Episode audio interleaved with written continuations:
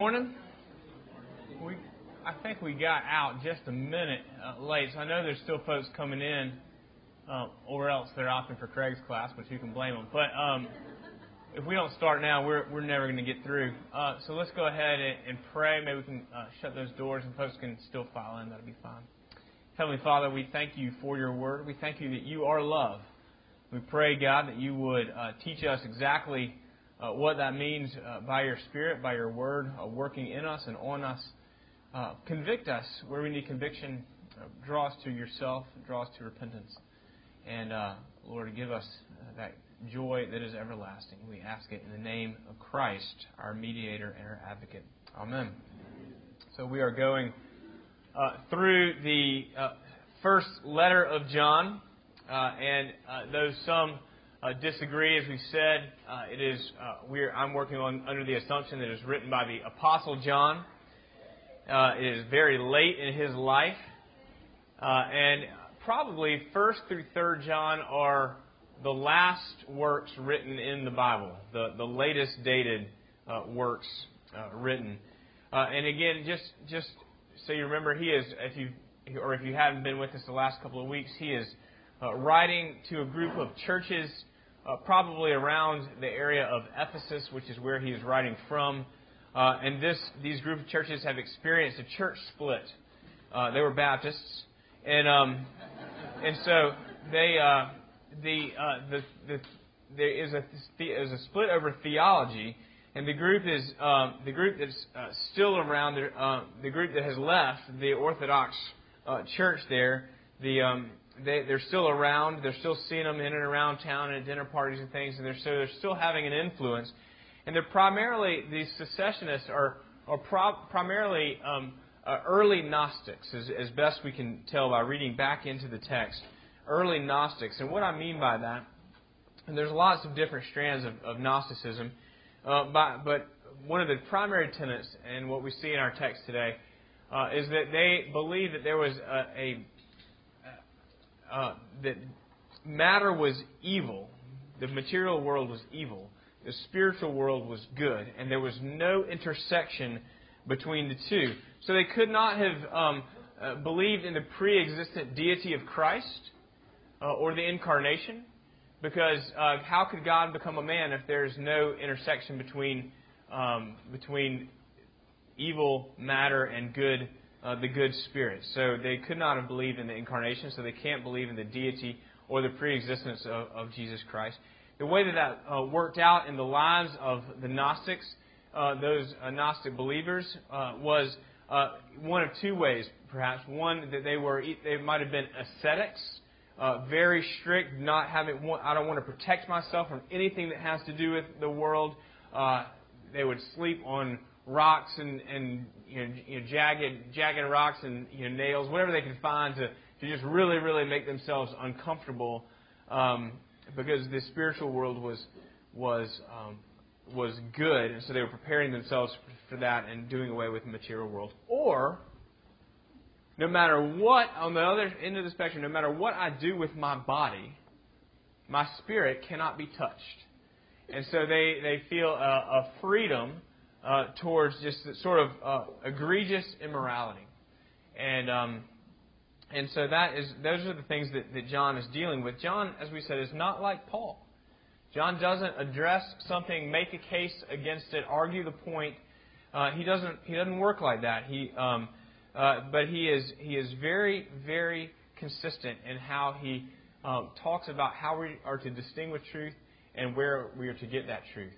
Um, but the, as we go through um, chapters 3 and 4 today, and what you have in your hand is just little snippets um, of, of, these, uh, what we're going to touch on. And I, I will say this uh, First John, I mean, it really probably needs 10 to 12 weeks. Um, and so we're just going to we're going to go through uh, as quick as you can. Uh, but he's he's writing to the believers. The apostle is writing to the believers uh, to encourage them, to assure them, and to help them uh, distinguish the truth. Uh, eh, because part of the primary message is not, as the Gnostics would say, that, uh, truth is for the spiritual elite, uh, but, uh, but it, the, the gospel is for all people. It's recognizable, it's understandable, and um, and so we uh, it, the gospel is for all people. One of the things I said last week is that the gospel is like a class action lawsuit in reverse. And then if you if you were here, you remember that I got sort of nervous and I got sort of convoluted in my mind uh, because I realized I'm talking uh, largely. You can't throw a rock around here without hitting a lawyer. So um, I. Uh, I, I got sort of nervous, but one of uh, my lawyer friends, I'm not sure if he's here this morning, uh, heard that and, and emailed me a, uh, at my request a, um, a uh, he said, in a regular class action, a group of plaintiffs who believe that a defendant has harmed them by violating the law join together and charge that single defendant with the wrongdoing, which is uh, decided by an independent judge or jury to assess what price, if any, the defendant must pay for the perceived wrong. So lots and lots of people in a class action lawsuit come against a, a single uh, defendant uh, who is the offender. In Christianity, however, we have um, we have one who has, is is completely right, coming against uh, many, and he's the plaintiff coming against many defendants who have done uh, innumerable wrongs, a multitudinous class of defendants.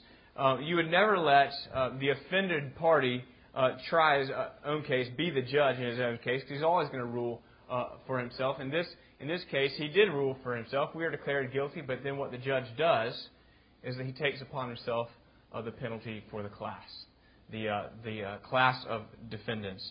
Uh, he takes upon himself uh, the suffering and the condemnation and even the death to pay the price for our wrongdoings. Now remember, we said that the, uh, the, the, the whole letter is an exposition of the holiness of God.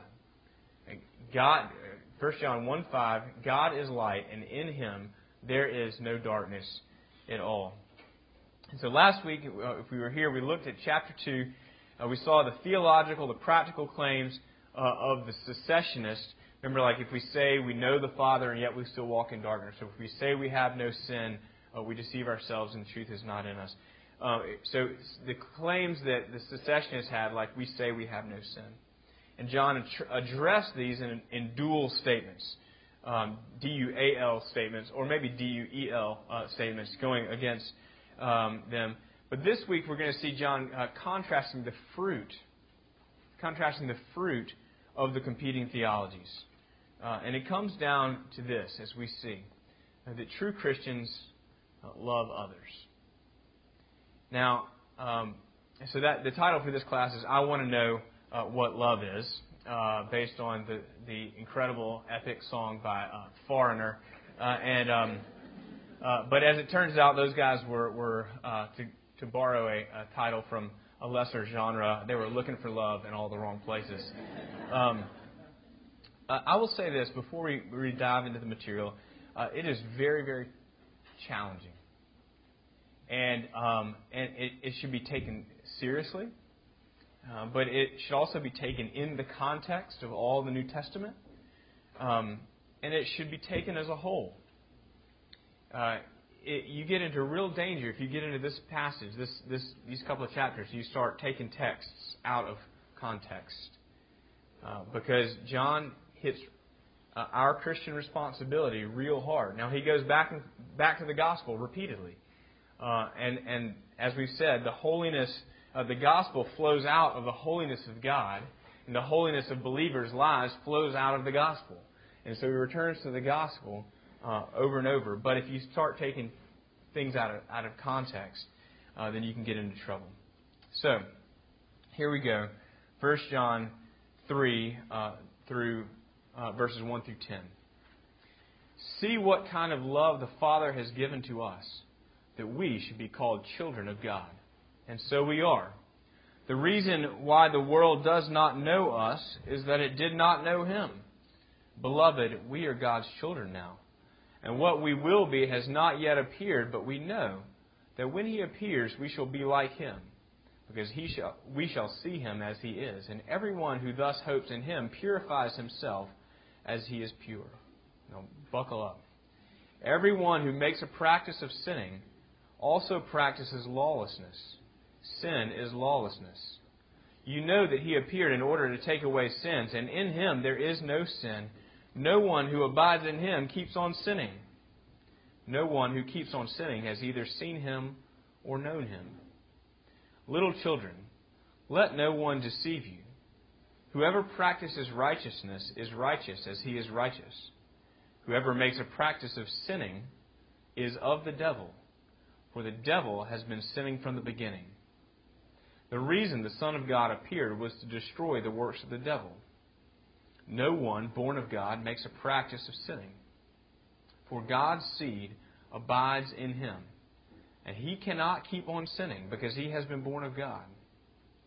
By this is evident who are the children of God and who are the children of the devil.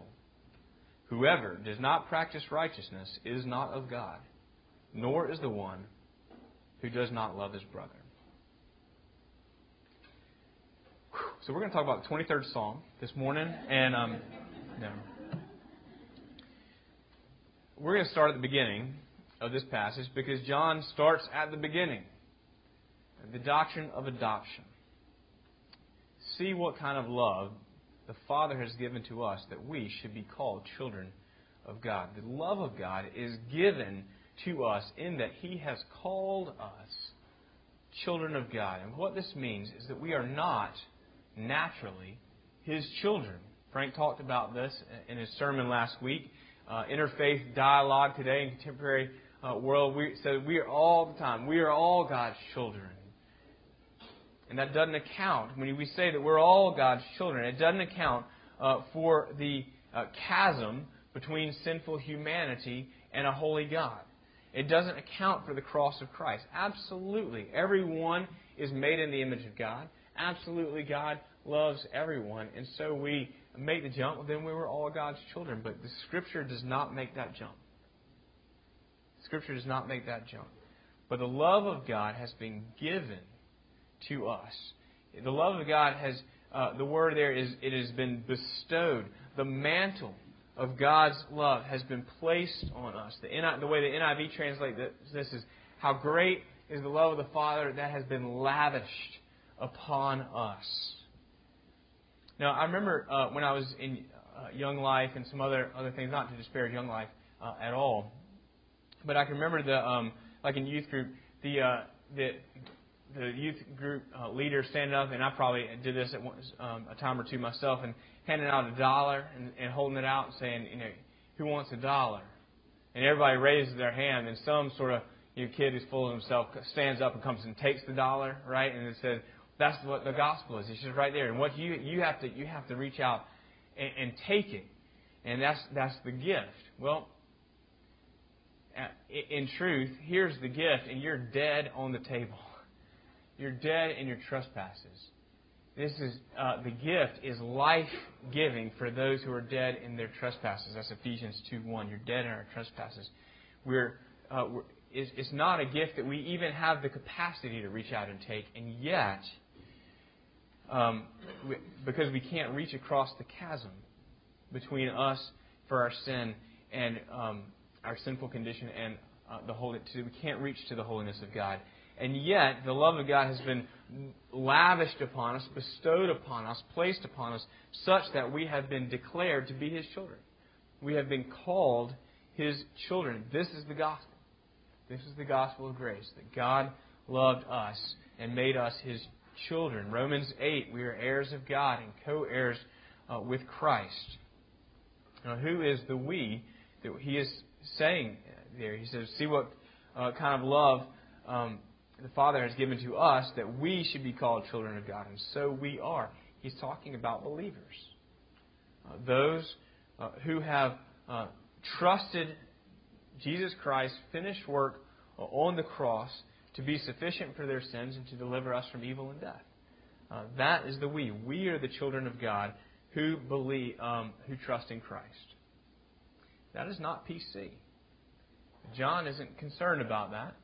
And he understands that this uh, throws a dividing wall between believers and non believers. Uh, he does not, it does not say that we are not to love non believers or interact with non believers or uh, witness, bear witness to non believers. It simply says that there are some who just don't get it. And uh, knowledge, um, uh, instruction, uh, explanation, infor- more information, these aren't the problem. Uh, the problem is faith. And faith is a gift of the Holy Spirit. And the Holy Spirit working in us. We don't have the capacity in ourselves uh, as sinful folks to reach out and believe. Any belief that we have is a gift of the Holy Spirit. And they do not have that, which is not, we pray. Uh, what we mean is they don't have it yet. We want to pray for them. We want to offer uh, our prayers on their behalf that the Holy Spirit would take them. It does, their, their story is not over. But that we are not God's children until we have been justified uh, by grace through faith. And yet, that is the gospel.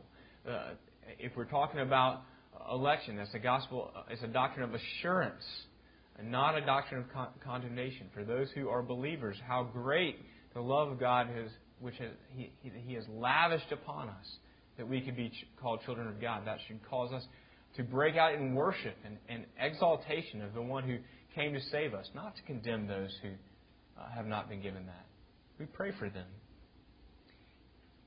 Um, and yet, this is not the primary focus of what John is trying to say. That he's laying the groundwork for what he's getting to. The primary focus of this section is, is the thing which, which John holds to be a non negotiable. And that is that those who truly know God, that his children, practice righteousness rather than sin. Verse 4 Everyone who makes a practice of sinning also practices lawlessness. Sin is lawlessness. You know that he appeared in order to take away sins, and in him there is no sin. No one who abides in him keeps on sinning. Uh, no one who keeps on sinning has either seen him or known him. Little children, let no one deceive you. He's, he's talking specifically about the secessionists there. Let no one deceive you. Whoever practices righteousness is righteous as he is righteous. So he, John is saying that you can look at the lives of the people and know uh, who belongs to the Father and who doesn't, even though they all claim to. Well, that is terribly challenging. And if, you, if it's not challenging, then you need to look at your life. It is challenging because we know what our lives are really like. But let's talk about what he means by lawlessness. Now we talk, uh, we tend to talk about the law um, sometimes as if it were as if it were bad.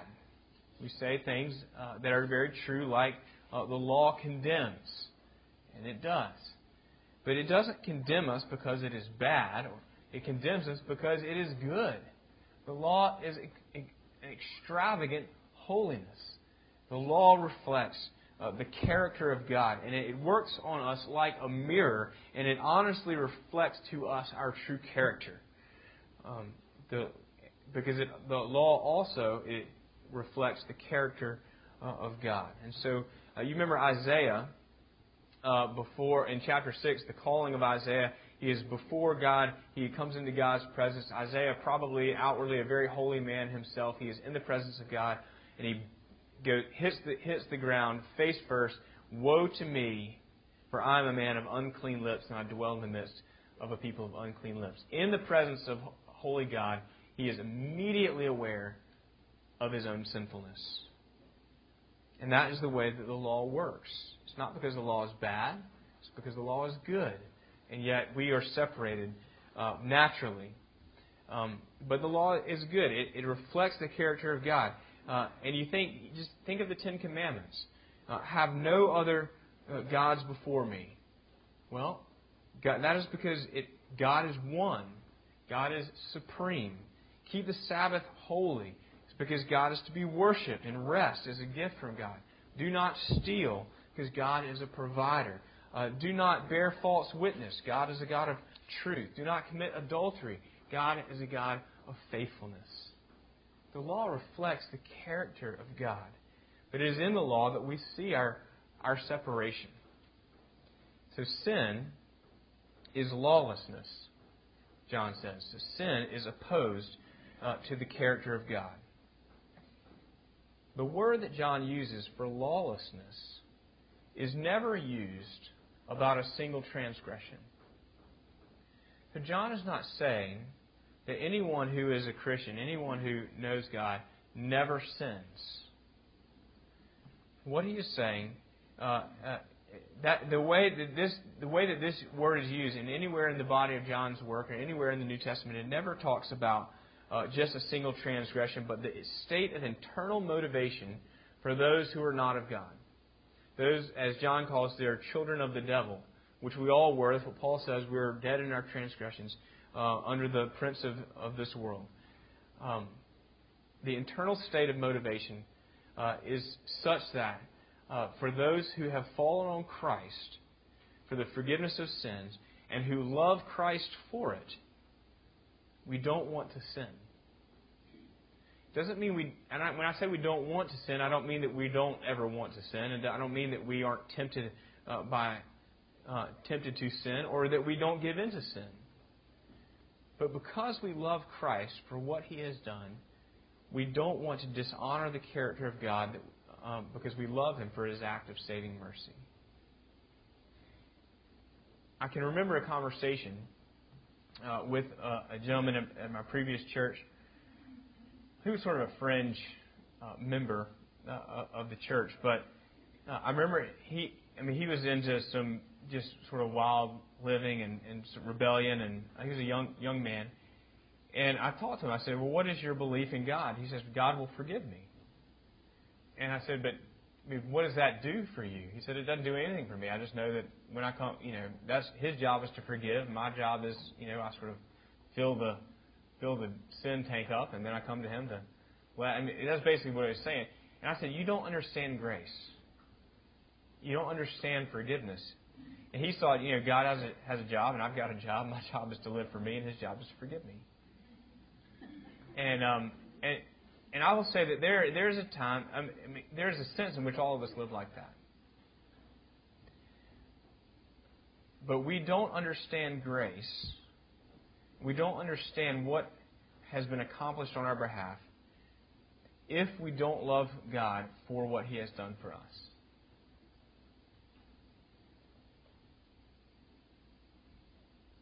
The one who does not trust Christ in whatever manifestation that that presents itself doesn't care about how their actions reflect the character of God.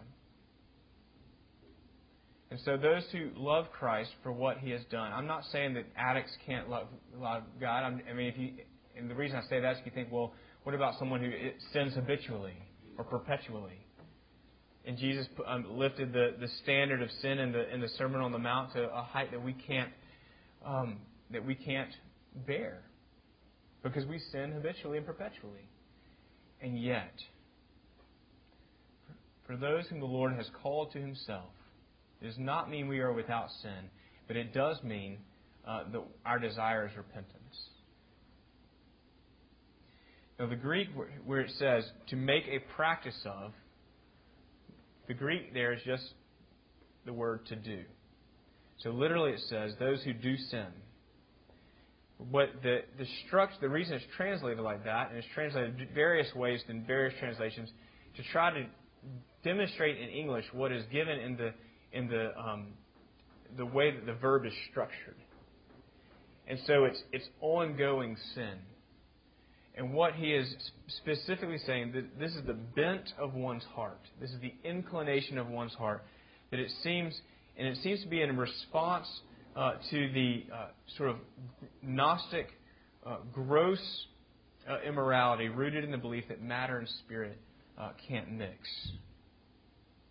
That we don't care about how our life, reflect, if we're non believers, or even if we say we are believers, if the fruit of our life is that we don't care about how our lives affect or reflect the character of God. Now that's heavy and that is convicting, and yet remember that is, uh, John has begun with the gospel. That he has declared us who were not children of God to be children of God. And if your heart is broken because we, there, oh my gosh, there's a there is a um, standard here that I can't that I can't uh, live up to, and your heart is drawn to repentance, then that is evidence that you are a children of God, a child of God scholars have gone round and around saying, well, John is, there's a standard here for sinless perfection, which totally contradicts what he has just said in chapter 2 that if we say we have no sin, then we, are, uh, we deceive ourselves and the truth is not in us. And yet, what he says here in chapter 3 is that we, if anyone who um, has the Spirit of God, cannot sin.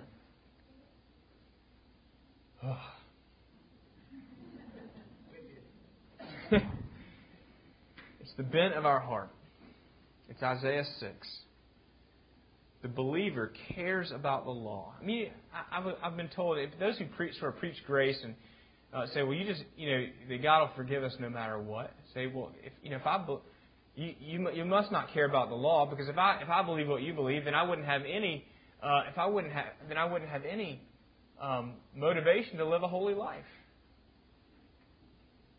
My only response to that is that actually we have much more concern for the law because we actually admit that we can't do it. And we have nowhere to turn but the mercy of Christ. To say that, that, that we must live by the law and just actually to say that you've taken away my fear of, of condemnation and therefore I have no uh, the uh, I have no desire to live uh, for God anymore. To say that then your only motivation was to, uh, for serving God and to live a holy life, was fear of punishment. And if that's the case, you're not serving God, you're serving yourself. You're trying to escape punishment. Uh, there's a great, uh, I, I, actually, I just wrote about it in, in the adventure I, uh, story that Tim Keller tells about the um, the farmer who grew this great. He's a peasant farmer. He grew this great huge carrot. And he takes it into the king and says, "My king, as a token, this is the this is the greatest carrot I've ever grown or ever will grow, and in my uh, in my um, as a token of my love and respect for you, I want to give you uh, this carrot." And he turns to walk away, and the king says, "Hold on, you know, I, I um, I, I just uh, thank you so much, and and you know, your little plot of land, I actually own you know a great big plot of land next to it. I want to give that to you." and uh, you do what you do best. Go and tend that. And oh my gosh, thank you so much, Your, Your Majesty. Well, in the court, uh, this conversation is overheard uh, by a nobleman, and the nobleman says, "Man, you got that for a carrot." You know, so he shows up the next day and with this magnificent stallion, my lord and my king. Uh, I breed horses for a living, and, and this is the greatest stallion that I've ever uh, bred or ever will breed, and I want to give it to you as a token of my love and respect. And the king says, Thank you very much, and takes off. And the nobleman is just kind of scratching his head. Says, uh, the king says, all right, hold on. That farmer gave me the carrot. You were giving yourself the horse. You're giving yourself the horse. Uh, and that's and that's what uh, John. That's the distinction. Even though this section it, it doesn't demand perfection, but it still causes us to pause, to evaluate, and to repent. Uh, believers care about uh, the law and care about and abhor their own sin. And those who are not true believers, even though they may confess to be, and, I and I I only say this not out of condemnation of anyone, but for myself, that it, it causes me to look at my life and, and drives me to the cross. Uh, if there is a nonchalance about the character of God, and John says that that is that is something a Christian cannot have. So, we're going to leave that out there, and I'll. Um, you're welcome to email me later. John, uh, 1 John 3:16 um, through 18. By this we know love, that He laid down His life for us, and we ought to lay down our lives for the brothers. But if anyone has the world's goods and sees his, bro- sees his brother in need, yet closes his heart against him, how does God's love abide in him? Little children, let us not love in word or talk, but in deed and in truth. So John says, if you want to know what love is, uh, here it is. He laid down his life for us. Remember, John wrote this in his gospel, uh, 15:13. Greater love, this is quoting Jesus. Greater love has no one than this, that he laid down his life for my for his friends, and you are my friends. So again, John returns to the gospel. The gospel flows out of the holiness of God. The holiness of the believer's lives flows out of the gospel. Uh, God is the judge. He's the offended party. He emptied himself. He laid down his life. He who created life and spoke life uh, into existence poured out his own life so that we might live. And the way that that works itself out in our lives is by offering uh, that same dying to self uh, to others, and especially to fellow Christians. Receivers of grace uh, may become, should become, ought to become, are invited to become givers of grace. And you remember in the um, ascension passage, uh, before he ascends, Jesus says, You will be my witnesses in Jerusalem and Judea and Samaria and to the ends of the earth. And, and most the way that's uh, generally interpreted is that, is that uh, locally, really, really close, and then sort of out, and then sort of further out, and then to the ends of the earth. Uh, Jerusalem for this is, is your home. Uh, we need to be givers of grace in our home. Husbands and wives loving their spouse uh, when they don't deserve it. And you know, I, I say that my, um, that's something that that I constantly am, am, asking forgiveness for from from both Amy and, and the Lord. Um, but asking forgiveness, our kids see that, and they sort of swim in that environment of grace, and um, and and learn to do the same. And then it flows out to the world uh, around us. Um, you're a you're a single parent. Your kids are gone. I mean, whatever life stage you're in, givers of grace, uh, receivers of grace need to be givers of grace. It starts in the home. It um, it it flows out. It flows out. Uh, the love of God is the one thing that you get more of when you give it away. Um, give away your money, you get satisfaction. you don't get more money, uh, but you give away the love of God, you get uh, you get more of the love of God.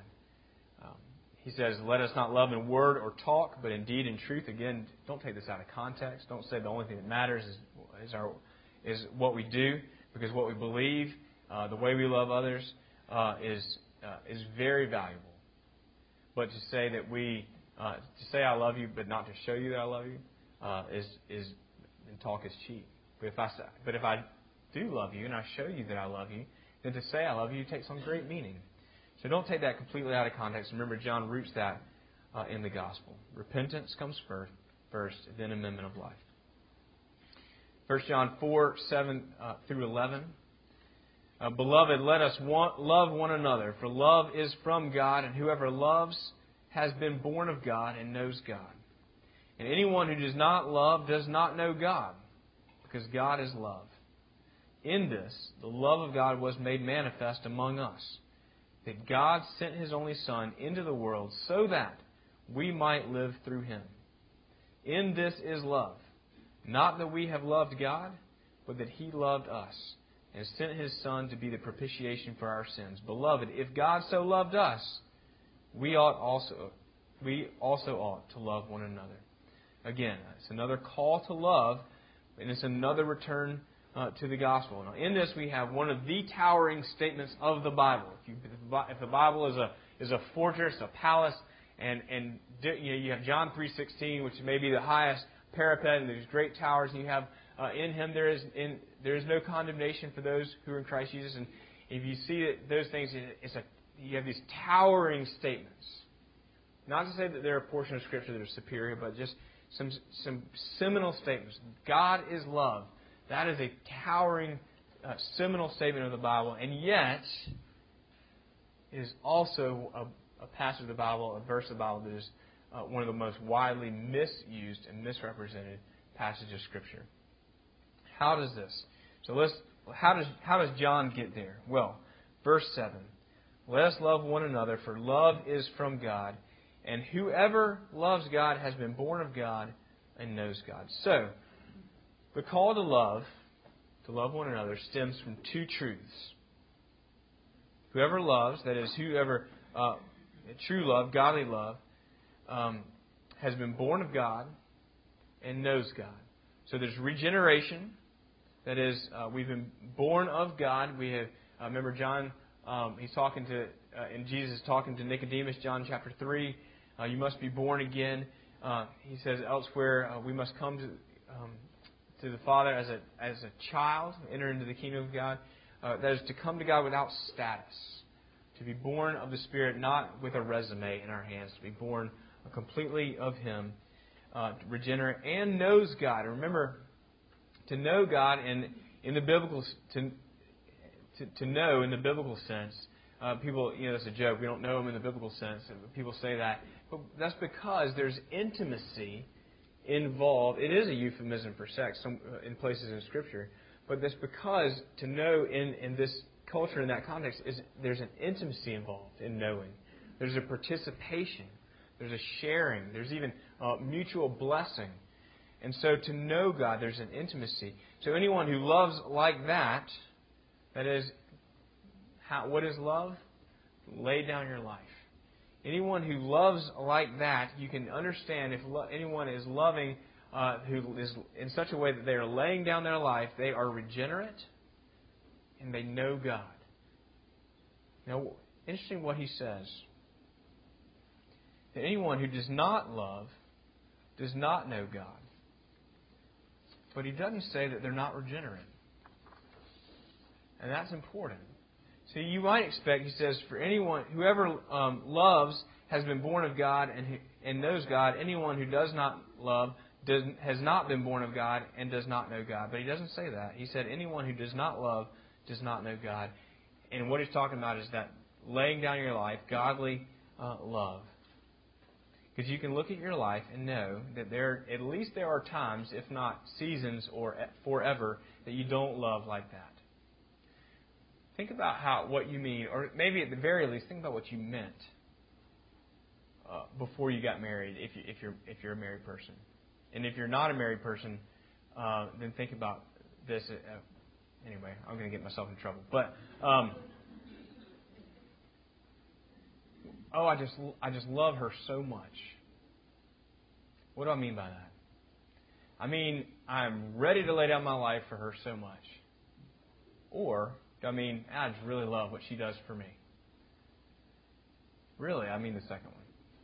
I mean, when I say I love someone, I mean I love what they do for me, which is why we get so disappointed when someone doesn't love us like that and we no longer love what we do for that. But in, in another uh, cheesy 80s song this uh, from the Christian one, DC Talk, love is a verb. To say I love her so much is to say I'm willing to lay down my life for her so much. That is a completely different thing from what um, uh, from what we normally mean. But John is saying, whoever lo- whoever does love with his life-giving, pouring out, dying to self love, has been born of God and knows God.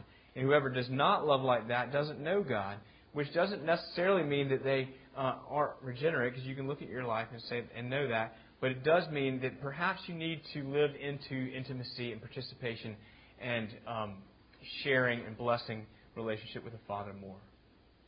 Because real, godly, sacrificial love comes from intimate participation with the author of real, godly, and sacrificial love.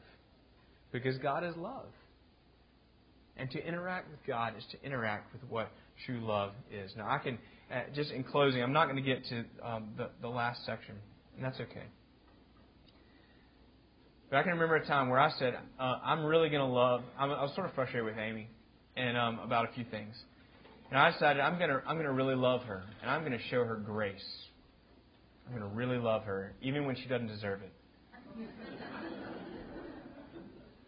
and um, four months later, uh, man, I was so frustrated in my marriage because it was not creating the I wasn't getting the returns that I expected. By, by giving her grace, I, I thought that she was going to start doing the things, she, or she was going to quit doing the things that were bothering me and start doing the things that she wasn't doing that was bothering me. And and and what I um so then I'm reading through Ephesians at, at some point, and Ephesians says there's a verse in there. He Himself is our peace. And what I realized is that I was not loving Amy; I was trying to manipulate her. That I was not just saying, well, I'm going to love her anyway. What I was doing I was letting the burr in my saddle fester. And I was getting irritated and more irritated. And the harder I tried to be nice, the more she should have been acting the way I wanted her to act, but I wasn't loving her. Because, see, love is a facet of God's holiness. God is light, and in Him there is no darkness at all. God does not love us with an expectation of what we can do for Him in return. God poured himself out for us. So, when I let Him be my peace, instead of Amy and the things that she was doing, you know what? I was able to love Amy. And actually, she was able to recognize it finally and not see that I was manipulated.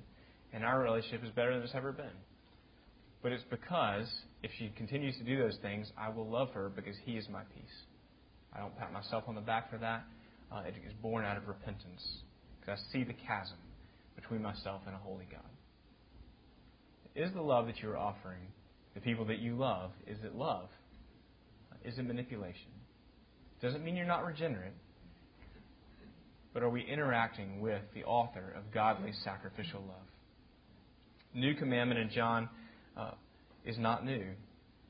Love one another as I have loved you. Sounds just like Deuteronomy 6, love your neighbor as yourself. That, is, is that new? No. But what, what is new about it is that we're passing on to others this life giving love that we have received. That's what's new. We're instead of proving ourselves as lovers, we are admitting that we cannot love. We are admitting our sinfulness, our inability to measure up, and we're receiving grace in humility. And then in that humility, because we are receivers of grace, we are offering grace, and that uh, that's what's new. This is very challenging, very hard, uh, very wonderful uh, material, and um, I need about six more weeks. So, um, but man, that's enough. So let's pray. Heavenly Father, uh, thank you for your word and thank you for your love.